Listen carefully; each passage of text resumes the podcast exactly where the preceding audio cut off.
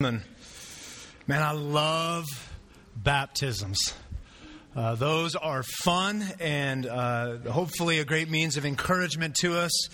And uh, now let's let's continue in worship and let God's word be a great means of encouragement uh, to us as well. So thankful for Spencer Brown uh, being here last week and preaching to us out of the book of Genesis. And we're back into our Exodus series this morning. And so if you have a Bible, open it to Exodus chapter 11. If you don't have a Bible with you, we have a number of those in uh, the lobby, and you're welcome to grab one of those. If you don't own a Bible, that's our gift to you, and would encourage you uh, take take that, read that and use that. But as we return to Exodus, uh, remember, if you remember the last few weeks, or if you weren't with us the last few weeks, this is uh, maybe a, a, an introduction to where we've been. We were moving through the plagues and, and, moving through, in fact, we've done nine of the ten plagues up to this point. And a lot of times we get to this final plague and, and we almost treat it as if it's something distinct or different than all the other plagues. And yet, I think it's really important for us to remember this is, in fact, the final plague. And all of this started when God sent Moses and Aaron to Pharaoh and he said, Tell Pharaoh to let my people go. To which uh, Pharaoh responded, Who is the Lord that I should obey his voice? To which God said, Okay, let me show you, let me tell you. I'm going to reveal myself to you. And so, as you move through the plagues, you have this building, this intensifying uh, movement towards really where we're going to be uh, today and next week. And each of these plagues, or many of the plagues at least, function as this assault on the Egyptian gods, while at the same time, uh, Yahweh, the Lord, is proving that He and He alone is, in fact, God. And so, as we come to Exodus 11 and a good part of Exodus 12, I'm going to argue this morning that the text is arguing this truth right here. This is really the main idea. This is where we're going. That God offers salvation to those who follow His word and submit to His plan. That God offers salvation to those who are going to follow God's word. They're going to submit to God's plan. I am going to do what God is telling me to do. And right here at the outset, let me just tell you that as we move through this, I want you to pay very close attention to the contrast that's going to exist between the Egyptians and between the Israelites. It's the exact same event, but two radically different outcomes that comes from this. And both of the outcomes are tied to whether or not the people choose to obey or choose to reject what God has said. And so the title of the message this morning is Salvation or Death. Which you might be like, whoa, that's a little dramatic, Mike. No, it's not. That's what's actually happening here in the text. In fact, the, the responses that we see from the people will lead to one of those two conclusions to salvation or to death, which is true for each and every one of us with respect to the cross. That how you and I view the cross and how we view Jesus will lead either to salvation or to death. And so, while this is centuries before Jesus even shows up on the scene, make no mistake that Exodus 11 and 12 is very much pointing us forward to the cross. And so, if you see anything, loved ones, if you see anything, if you grab anything this morning, God help us that we would recognize and see God's plan to, from the very beginning to rescue and redeem humanity through the cross. And the incredible lengths that God is willing to go to in order to accomplish that. So let me do this before we go any further. I'm going to pray. We're going to ask God to have His way with us, and then to the best of our ability, we're going to walk through uh, this just incredible text. Why don't you pray with me? Jesus, we come before you. We thank you, Lord. We thank you that you are a God who offers salvation. We thank you that you are a God who rescues and saves. And God, we pray this morning that as we walk through this, this text, which speaks volumes to us, not only in terms of the Exodus story, but really pointing us forward uh, towards the cross and to the salvation that is found in you and you alone, that you would come and by the power of your Spirit, that you would have uh, the freedom to move and speak and work within us here this morning. God, we pray not only for our church, but as is our custom to pray for another church in the area, we pray for Mosaic Church and for Pastor Adam Viramontes. God, we pray for that body of believers that you would be honored and glorified in them. God, that you would choose to make much of yourself in that group of people. God, your people. In the same way that we would ask that you would choose to make much of yourself here in and amongst us now. So, Lord, we thank you We pray that you would be glorified now. And we just pray this all in your name, Lord. Amen. So, again, the title of the message is Salvation or Death. This main idea that God offers salvation to those who follow His word and submit to His plan.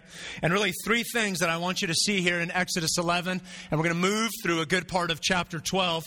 Uh, but three things. Here's the first thing around this idea of salvation or death, and it's a final warning. It's a final warning. A final warning is issued uh, here to Pharaoh from the Lord through Moses. In fact, let me read to you uh, Exodus 11 1 through 10. it says this The Lord said to Moses, Yet one plague more I will bring upon Pharaoh and upon Egypt. Afterward, he will let you go from here. When he lets you go, he will drive you away completely. Speak now in the hearing of the people that they ask every man of his neighbor and every woman of her neighbor for silver and gold jewelry and then we're told that the Lord gave the people favor in the sight of the Egyptians. Moreover, the man Moses was very great in the land of Egypt, in the sight of Pharaoh's servants, and in the sight of the people. And so now in verse 4, Moses begins to speak. He's speaking to Pharaoh here, and he says this Thus says the Lord, about midnight I will go out in the midst of Egypt, and every firstborn in the land of Egypt shall die, from the firstborn of Pharaoh who sits on his throne, even to the firstborn of the slave girl who is behind the handmill and all the firstborn of the cattle. There shall be a great cry throughout all the land of Egypt, such as there has never been nor ever will be again. But not a dog shall growl against any of the people of Israel, either man or beast, that you may know that the Lord makes a distinction between Egypt and Israel.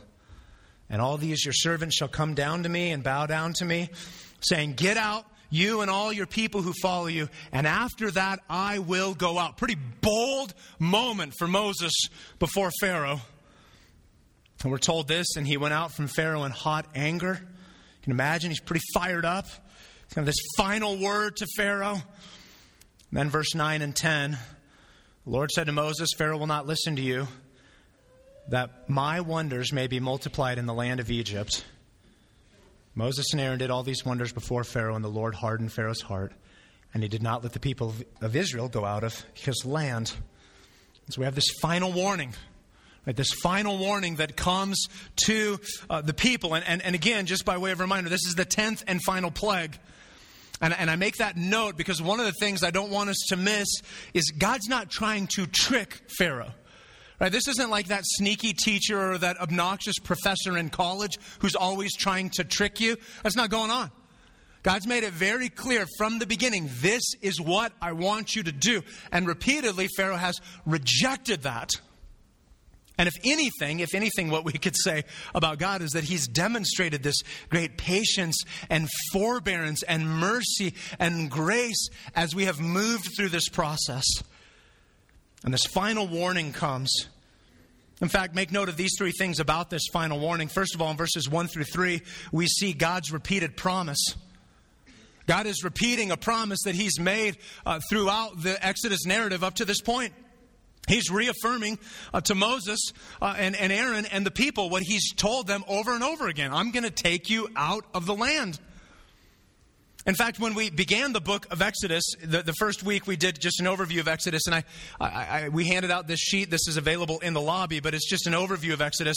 But on this sheet, we talk about some of the major themes of Exodus. And the first one on there is that God keeps his promises. And, and so here we are in chapter 11, and I just want to affirm for you yet again, we're seeing that theme bore out again that God is keeping his promises. In fact, notice just a few different ways that we see God referring back to uh, promises He's made, and of course, what we're going to see in the next two weeks, the fulfillment of these promises. Verse 1 Yet one plague more I will bring upon Pharaoh and upon Egypt. Afterward, he will let you go from here. When he lets you go, he will drive you away completely. If you go all the way back to Exodus chapter 3, in verse 19 and 20, uh, what we're told is, is that God tells Moses at the burning bush that the king of Egypt will be compelled by a mighty hand We've seen that play out over the course of the plagues. This is God's mighty hand. In verse 2 of chapter 11, uh, he says, Speak now in the hearing of the people that they ask every man of his neighbor and every woman of her neighbor for silver and gold jewelry. Wouldn't it be awesome every time you moved if you go around to your neighbors and be like, Hey, I need your gold and silver? That'd be pretty sweet, wouldn't it? probably move a lot more.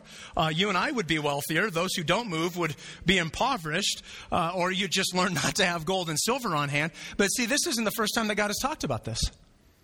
In fact, if you go back to chapter 4, he talks about that you're going you're, you're gonna plunder the Egyptians. And then if you were to look ahead to chapter 12, verse 36, that's exactly what happens. And then if you look down in verse 5 of chapter 11, he says, Every firstborn in the land of Egypt shall die, from the firstborn of Pharaoh who sits on his throne, even to the firstborn of the slave girl who's behind the handmill, and all the firstborn of the cattle. Now, if you go back to Exodus chapter 4, Moses is, is being told by God that, that God, that Israel was God's firstborn, and that Egypt's firstborn was going to suffer because of the ways in which they had mistreated God's firstborn. There was a punishment that was coming. And so, right off the bat, just even in these first few verses, what we see is God's repeated promises that they are being kept by God. Here's what I don't want you to miss that there were undoubtedly moments from Israel's perspective that they did not feel like God was keeping his promises. Maybe you know what that feels like. Or God, God, I don't feel like God is fulfilling what he said. I don't feel like God is keeping his promise. It doesn't seem to me that God is doing this. Now, here's what you got to understand feelings aren't facts, are they? In fact, oftentimes feelings can betray you and can betray reality. But I mean, just think about the nation of Israel and where they've been. God promised, I'm going to deliver you. The labor increased, the beatings intensified. They weren't immune to some of the difficulties and the hardships of the plagues. And so, how easy it would be for them to be like, yeah, well, it didn't feel like God was fulfilling his promise to us either. And yet, hindsight is going to prove something very, very different, isn't it? that God is absolutely keeping his promises. And I wonder if some of you are sitting here today and you feel maybe that same way that God hasn't kept his promise. Hey, God said, you said you would do this. You promised this would happen. You, you told me this would come true, and where are you? Why aren't you dealing with this differently? Why am I still struggling with this, God? Why am I in the midst of this struggle or difficulty? Maybe here's just a few ways that that might be playing out in your life. Maybe you feel like God is absent. God, where are you? Why can't I see you? You're absent. You feel like God is distant or that you're all by yourself. And what you need to hear is the promise that we're told in the book of Hebrews that is repeated over and over again prior to that in the scriptures that God will never leave you or forsake you. Loved ones, there's not a moment, listen to me, there's not a moment in your life where God has not been with you. Maybe that's not your issue. Maybe you're sitting here this morning and you're like, no, man, my, my issue is I, I just cannot get over this sin. I am struggling in this, in this area of my life. I cannot seem to get victory over this. No matter how hard I try, no matter how much I do, I cannot seem to conquer this, whether it's anger or gossip or some addiction or some struggle. Like, men. try as I may, I find myself in failure. God, you promised Okay, well, here's what God promised. God promised this, amongst other things, in Philippians 1 that he who began a good work in you will bring it to completion at the day of Christ Jesus. Now, that, there is good news in that, amen? Okay, there's a lot of good news in that. But actually, there's just a little bit of bad news in that, too. Okay, here, here's the good news God is working. Here's the bad news you're not done until you're dead. Okay? and, and so you're just going to have to struggle and wrestle through some of these things. But doesn't mean that there's not growing victory and growing movement in that. Maybe you're sitting here this morning and you're suffering. You're suffering physically, you're suffering emotionally, you're suffering spiritually.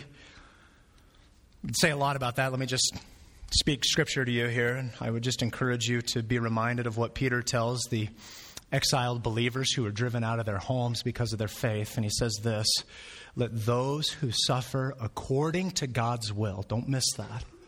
Let those who suffer according to God's will entrust their souls to a faithful Creator while continuing to do good. You find yourself here suffering. Would you just entrust your soul to the faithful Creator who sees all of that? Loved ones, God is keeping his promises. Got to hold on to that. Notice this, secondly, about this final warning. This is really the heart of the warning, is it's God's pronouncement of judgment. God's pronouncement of judgment. I know, like today, you're not supposed to talk about judgment. That doesn't exactly appeal to people, but it's obviously in the scripture, so we're going to talk about it. This is God's pronouncement of judgment. He, here's Moses in front of Pharaoh saying, Listen, here's what's going to happen. Your firstborn, they're going to die. That's what's going to happen. It's a pronouncement of judgment on Egypt. And maybe you're sitting here and you're going, Well, why Egypt? Like, what did they do? It's not fair for them. Like, they've got this tyrannical leader who's a nut job. Why should the people suffer? Well, because the people aren't innocent. These are the same people who were complicit in an attempt to genocidally eliminate all of the Hebrew males. Remember that? These are the same people who enslaved another people group, who oppressed another people group, who mistreated another people group. They're not innocent, they're complicit. In fact, one commentator said this. He said, The wailing of the Egyptians was justice for the 400 years of wailing from Israel at the hands of the Egyptians. They're getting exactly what they deserve. Because, loved ones, you got to get this. This is what God does with sin, He deals with it. God deals with sin. God will always deal with sin. Always, always, always. And, and as you and I begin to see God or begin to see sin the way that God sees sin, all of a sudden we become aware of just how dire our situation is and just the, the level of the severity of the issue in front of us, which actually helps us to understand Passover and, and ultimately the cross. It's God's pronouncement of judgment. Now, let me say two things about this judgment here briefly. First of all, make note of this. Look at what he says uh, in verse 5. Every firstborn in the land of Egypt shall die. From the firstborn of Pharaoh who sits on the throne, even to the firstborn of the slave girl who's behind the handmill, and all the firstborn of the cattle. We're talking about God's pronouncement of judgment. You've got to understand that there's a comprehensive nature to judgment. It's comprehensive. This will run throughout the entirety of the social strata. So it's not just for the rich, it's not just for the poor, uh, it's not just for a particular demographic or group. No, no. All of us, all of us find ourselves underneath this. But notice not only that, but it's not even limited to people. I mean, even the firstborn of the cattle are, are going to suffer this same fate. It's what Paul talks about in Romans 8 when he's talking about that creation is groaning to be released from the futility of, of, of, the brokenness and the sin that we live in. There's a comprehensive nature to God's judgment. Now, listen to me, listen to me, listen to me. No one is immune to that, including you. Don't think you're the exception. Don't think, well, God's going to treat me differently. No, God's going to treat you like He treats everyone else. There's a comprehensive nature to this. Secondly, make note of this We've talked about this repeatedly, but make note with respect to this pronouncement of judgment, it's the Lord's supremacy over all. That God is supreme over all. He, he says in verse 7 that you may know that the Lord makes a distinction between Egypt and Israel. He said that multiple times. He's like, listen, I'm, I'm over this thing in a way that you cannot control if you wanted to, Pharaoh. And he continues to drive home the point that he is the one true God, and all of the Egyptian gods are false gods. And I think this is actually happening in verse 7. You might be like, what are you what Bible are you reading from? I don't see that in verse 7. Well, look at the beginning of verse 7. It says, But not a dog shall growl against any of the people of Israel, either man or beast. Now, listen, loved ones, when you're reading in the scriptures, especially in narrative, and you come across something and go, well, that's kind of weird. Why is that there? That's usually a clue or an indication that God is pointing you to something uh, very pointed and, and important. Because up to this point, we've heard nothing of dogs. That hasn't been an emphasis. But so, why, why, a dog not growling against any of the people of Israel? Now, I don't know that this is true. Okay, this is just conjecture. So I'll step away from my Bible here. I'll just say this is my conjecture on this.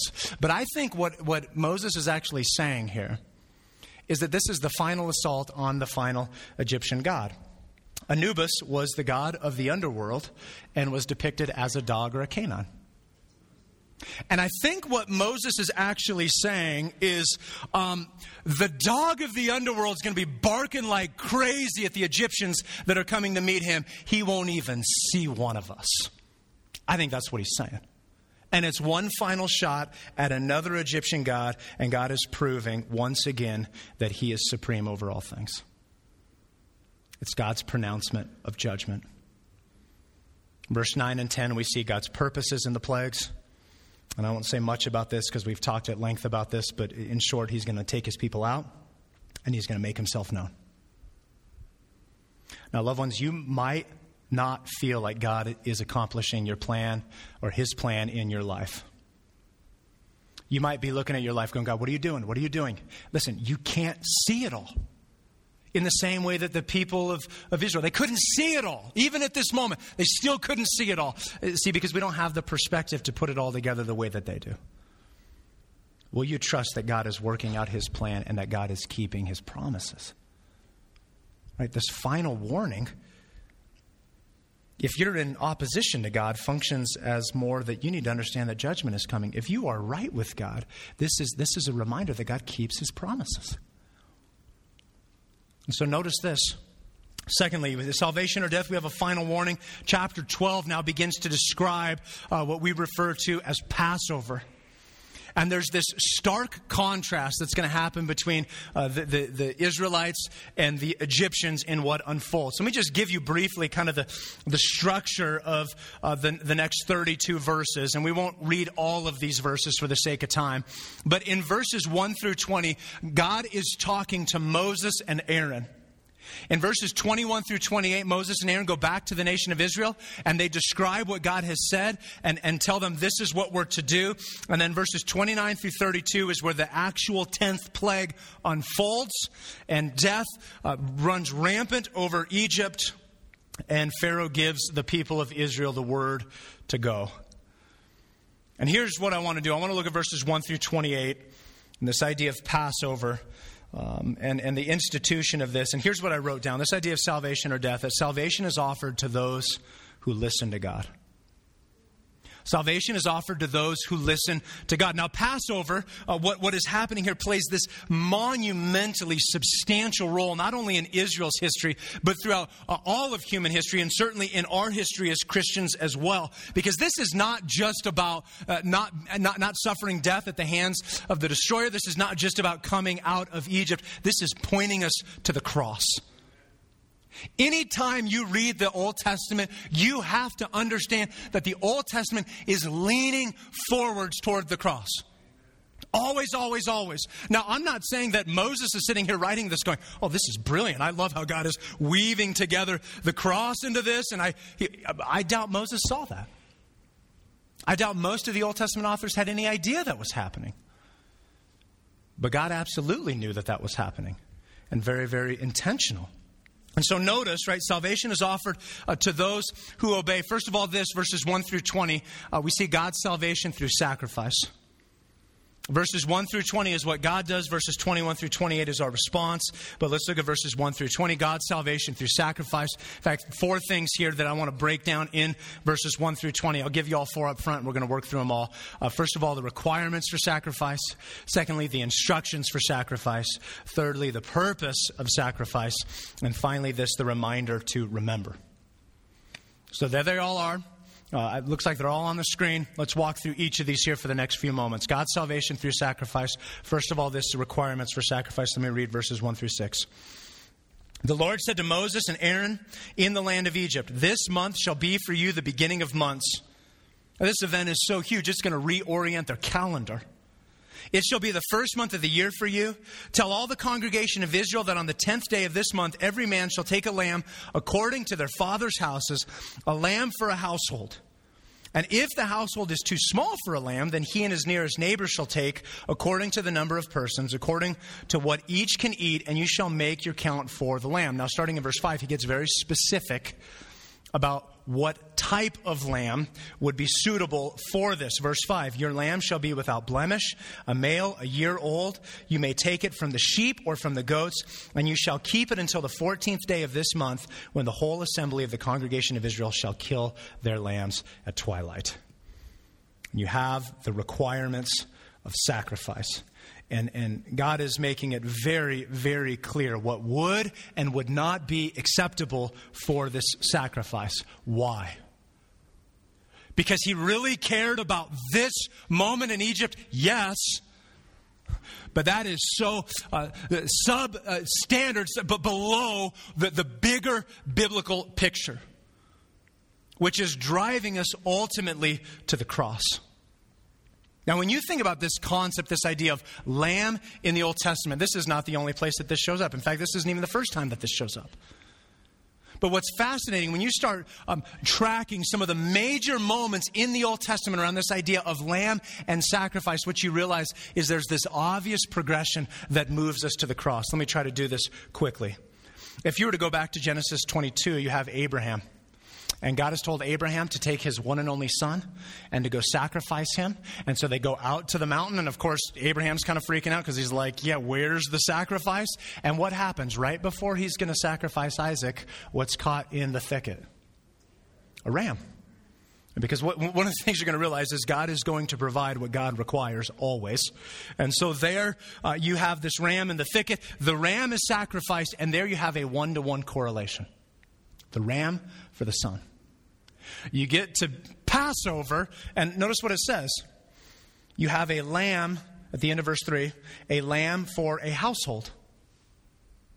And so now you see this, this, this progression. It's not just one to one, now it's for the household. When you move forward uh, in, in the Pentateuch and you get to where God begins to unfold the Day of Atonement, you have a lamb for the nation.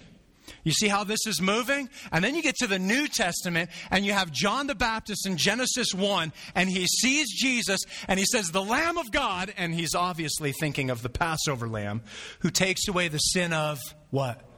The world. See, what you got to understand about each and every one of these lambs is they're a type. That they're, they're, they're a sign that are meant to point us to Jesus. Israel, when they put blood on the doorpost later in chapter 12, they're spared from the destroyer that night, but they are not spared from the ultimate wrath of God. That doesn't come ultimately until Jesus uh, comes and dies in our place. But that door or that blood on the doorpost is pointing us to something far greater. See, what we got to understand is even here in Exodus 12, Jonathan Edwards said this. He says, Christ and his redemption are the subject of the whole Word of God. Not parts, not pieces, not some of it. All of it is tied to Christ and his redemption. But we're talking about the requirements for sacrifice. So, for Jesus to be our Passover lamb, he had to meet God's standard for perfection. And the Bible actually goes to great lengths to prove that. In 1 Peter 2, we're told that Jesus committed no sin and no deceit was found in his mouth. In Hebrews 4, we're told that he was tempted in every way, just as we are, yet without sin. In Hebrews 9, it's speaking of Jesus that he offered himself without, or that he was unblemished, offered himself unblemished to God, which is tapping right into Old Testament thinking. And here's, I think, you know, the, the, the most prominent piece of all. When was Jesus crucified? During Passover. Random chance? I think not. Okay? Uh, in, fact, here, let me just flesh this out a little bit more for you. The day that Jesus entered into the city was the same day that the Passover lambs would have been driven into the city. The, when Jesus was in the upper room with his disciples, they were celebrating the Passover meal. So when he's telling those guys, This is my body, this is my blood, you know what he's saying to them? He's saying, I'm the ultimate Passover lamb. That's what he's telling them. When Jesus is on the cross and he's breathing his last in that late afternoon, you know what all of the Jewish families were doing? They were getting ready to go slaughter their lamb. And at that same time, the high priest was in the temple and he was getting ready to offer up a lamb for the sins of the nation. And yet there hung the Lamb of the God who took away the sins of the world. That beautiful reality is all rooted in what is unfolding right here in Exodus 12. That Jesus met the requirements of sacrifice, that he was the only one who was adequate to truly save and rescue us. I just ask you have you put your hope and trust for G- in Jesus and in Him alone to save and to rescue you? Because He is the only adequate sacrifice. Text goes on and tells us this, verse 7. Then they shall take some of the blood and put it on the two doorposts and on the lintel of the houses in which they eat it. And then he begins to describe what they're to do, how they're to cook the, the, the, lamb, and how they're to eat the lamb. Verse 11 In this manner you shall eat it, with your belt fastened, your sandals on your feet, and your staff in your hand, and you shall eat it in haste. It is the Lord's Passover, of course, preparing them for a quick exodus. And in verses 7 through 11, we see the instructions for sacrifice. This is what you're to do with the blood, this is what you're to do with the body. Now, the blood functioned as a covering the lamb was to be eaten. Let me give you two theological terms that are massively important to our understanding that are both unfolding right here in Exodus 12. Here's the first, write this one down expiation. E X P I A T I O N, expiation. Expiation means a covering for sin. I mean, literally, we see that with the blood on the doorpost. Right? This is a covering for sin. This is a substitute. Think scapegoat. That we're covered by someone else, by something else for our sin. Ultimately, Jesus would be our substitute. Secondly, here's the second word it's propitiation. P R O P I T I A T I O N, propitiation. This word carries with it this idea of a penalty that had to be paid, and that God's sacrifice bears out the wrath of God and satisfies it completely. And so, in this, you have both this concept of covering and of death. Now, if you get, if you move along um, through the first five books of the Bible, all written by Moses, you get to Leviticus 16, and the nation of Israel would do this fascinating thing where they would have two lambs. And they would choose one lamb that became the scapegoat that was essentially sent out, that was exiled, and the other lamb that was slaughtered. And it's the same thing that we see happening here. It's both the covering for sin and it's the bearing of God's wrath. It's both and, not just one or the other, but it's a both and. This is what Christ will ultimately do for you and I. That his blood will cover over us. And so that when God looks at us, Here's, here's the, the, the, payoff on this. Right now, I'm guessing some of you had great weeks. I'm guessing others of you did not have a great week. I'm guessing some of you failed miserably this week. Listen to me, listen to me. If you are in Christ, when God looks at you right now, He does not see your failure, He does not see your shortcoming, He does not see your issues or your problems. He sees the righteousness of Christ. That's the expiation. Here's the other thing when God looks at you right now, if you are in Christ, you are not under the wrath of God. You are not awaiting the wrath of God. That is not coming to you because it has already been poured out upon Christ. And so you are not awaiting wrath. You are awaiting an eternity in the presence of God. That is the propitiation. That is beautiful, isn't it? That's what's happening here. That's what's happening here. This is the instructions of what's going on. I love this quote. Let me read this quote that I think so um, beautifully describes kind of both sides of this tra- transaction. That's this is a cosmic ripoff. It's so one-sided, it's unreal. Okay, but it truly is a transaction. Here, listen to this. When we look up to the cross, we see that payment has been made for our sin. And what does God see when He looks down at the cross? He sees that it is stained with the blood of his very own firstborn son. God does not have a substitute to offer in place of his son. His son is the substitute. And when God sees the blood of his son, he says, It is enough. My justice has been satisfied. The price for sin is fully paid. Death will pass over you, and you will be safe forever. This is what God does for us, and it is beautiful. the instructions of sacrifice. Thirdly, we have the purpose of sacrifice. Look at verse 12 and 13. He says, For I will pass through the land of Egypt that night, and I will strike all the firstborn in the land of Egypt, both man and beast, and on all the gods of Egypt I will execute judgments. I am the Lord.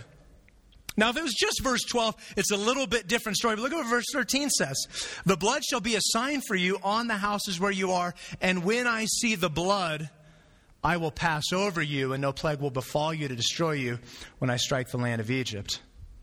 Don't miss this massive element here. Because the destroyer wasn't just going to roll through Egypt and ignore the people of Israel, he was going to go through the land of Goshen as well. And the only reason that the fate of the people of Israel plays out any differently than those of Egypt is because of the blood over the door. Here's what you have to understand that verse 12 and 13 is telling us we're no different than the Egyptians. That's what the text is telling us.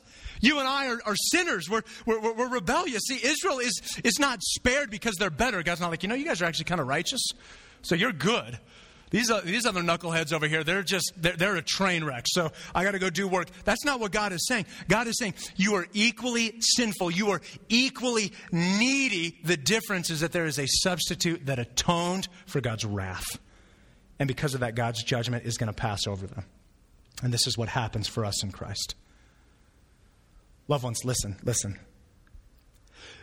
Do not confuse do not confuse God's redemptive forgiveness in your life and in my life as some sense of self righteousness. You are not righteous. I love you. You're not righteous.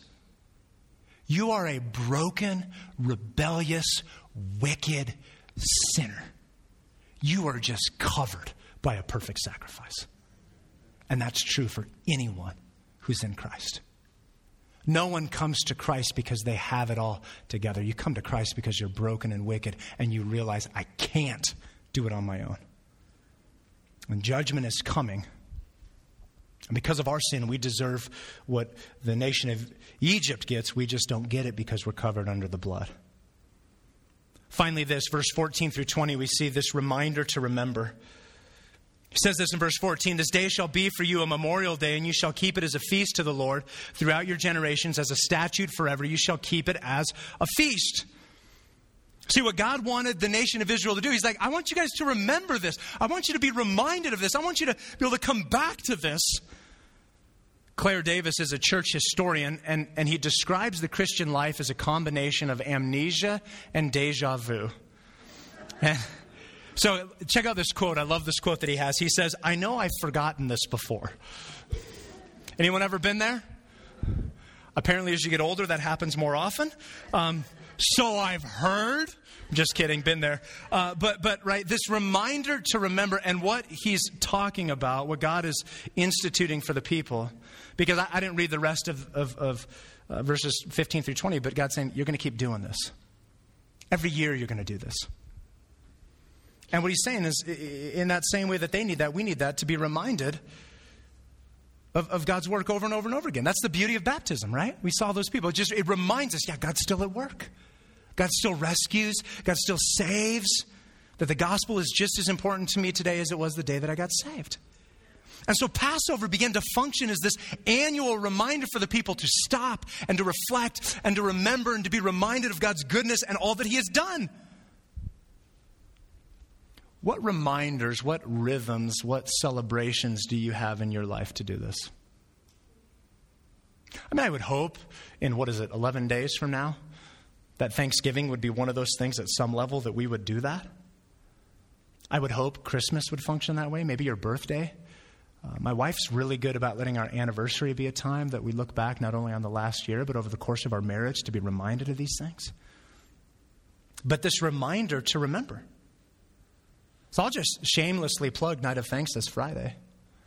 Randy was right in the announcements when he said, You know, people ask all the time, why don't you guys do this more often? Well, maybe we should. But one of the most disappointing things, that's a night where the room should look like this. It should be full in here, but it won't be. It's one of the easiest rhythms, one of the easiest reminders to come and to celebrate what God has done. I mean, that's, that's a corporate way in which we accomplish this, to remember what God has done. And that's where God finishes with Moses and Aaron. God's salvation through sacrifice. Verse 21 through 28 is our response in obedience. And I won't say much about this.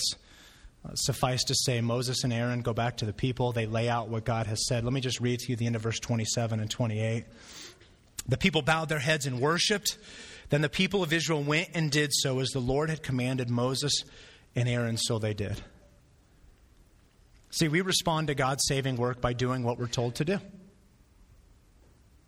So, the first step of that is that you and I would repent of our sins. Now, if you're sitting here this morning going, what, what is repentance? Well, it's where you turn from sin. It's where you turn from a life of living for yourself or where you think you're the authority and not God's the authority. You say, I'm not going to do that anymore and I'm going to choose to follow Jesus, which is what you heard from these six people uh, when, in various forms in the baptism uh, tank. So, first of all, we're going to repent. Second of all, I'm going to surrender. I'm going to submit my life to Jesus. Here's another way of thinking that God is God, not you. You're not God. And so you live accordingly. And then, thirdly, I'm going to follow Jesus wherever he chooses to lead me. Salvation is offered to those who listen to what God has said for them. Briefly, verses 29 through 32. We're actually going to start in verse 29 next week, but I want us to see this contrast here this morning. Verse 29 At midnight, the Lord struck down all the firstborn in the land of Egypt from the firstborn of Pharaoh who sat on his throne to the firstborn of the captive who was in the dungeon and all the firstborn of the livestock. Pharaoh rose up in the night, he and all his servants and all the Egyptians, and there was a great cry in Egypt, for there was not a house where someone was not dead. Isn't that chilling? That's so insanely chilling. Then he summoned Moses and Aaron by night and said, Up, go out from among my people, both you and the people of Israel, and go serve the Lord as you've said. Take your flocks and your herds as you've said, and be gone. And then this last line is fascinating. And bless me also. Part of you is you realize, Pharaoh realizes that he's broken, and part of you is like, You're a moron. If you would have just done this a while ago, God probably would have. But you're hard hearted and you're rebellious. And here's what we see in 29 through 32 is that judgment is given for those who reject God. So salvation is available. If you will listen to God, salvation is available. L- let me just shoot straight with you. Judgment is what awaits those who choose to reject God. I don't say that with any joy. It's an incredibly sobering reality. But I mean, there was not a house where someone was not dead. I mean, can you imagine the horror of that night and that scream that would pierce the darkness? The first one, followed by another, and then another, and then just wails and laments and screaming that went on all night and just piercing the night sky.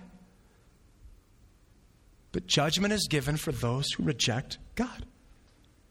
Loved ones, each and every one of us have to deal with this issue of sin. Are we going to allow it to fall upon Christ, the Passover lamb? We're like fools. Are we going to say, No, I don't want that. I'm going to take this on my own? Because I don't want to come under another. There's a just judgment that's going to come for all who will reject the commands of Christ. It really is that simple and easy. Salvation or death. Here's what Moses says towards the end of his life in Deuteronomy 30. He says this to the nation. I think quite fitting for us this morning. See, I have set before you today life and good, death and evil. If you obey the commandments of the Lord your God that I command you today by loving the Lord your God, by walking in his ways, and by keeping his commandments and his statutes and his rules, then you shall live and multiply, and the Lord your God will bless you in the land that you are entering to take possession. That sounds awesome. It's all tied it's all tied to an obedience and a submission to God and what He has commanded of us. Here's the alternative. But if your heart turns away and you will not hear, but are drawn away to worship other gods and serve them, I declare to you today that you shall surely perish. Passover presents that exact same reality. I will submit to what God has said and there will be life, or I will reject what God has said and there will be death. That same truth is going to be bore out later in the life of Christ. Loved ones, you have two and only two choices in front of you. You have the choice of salvation, or you have the choice of death. Which will you choose? Let's pray.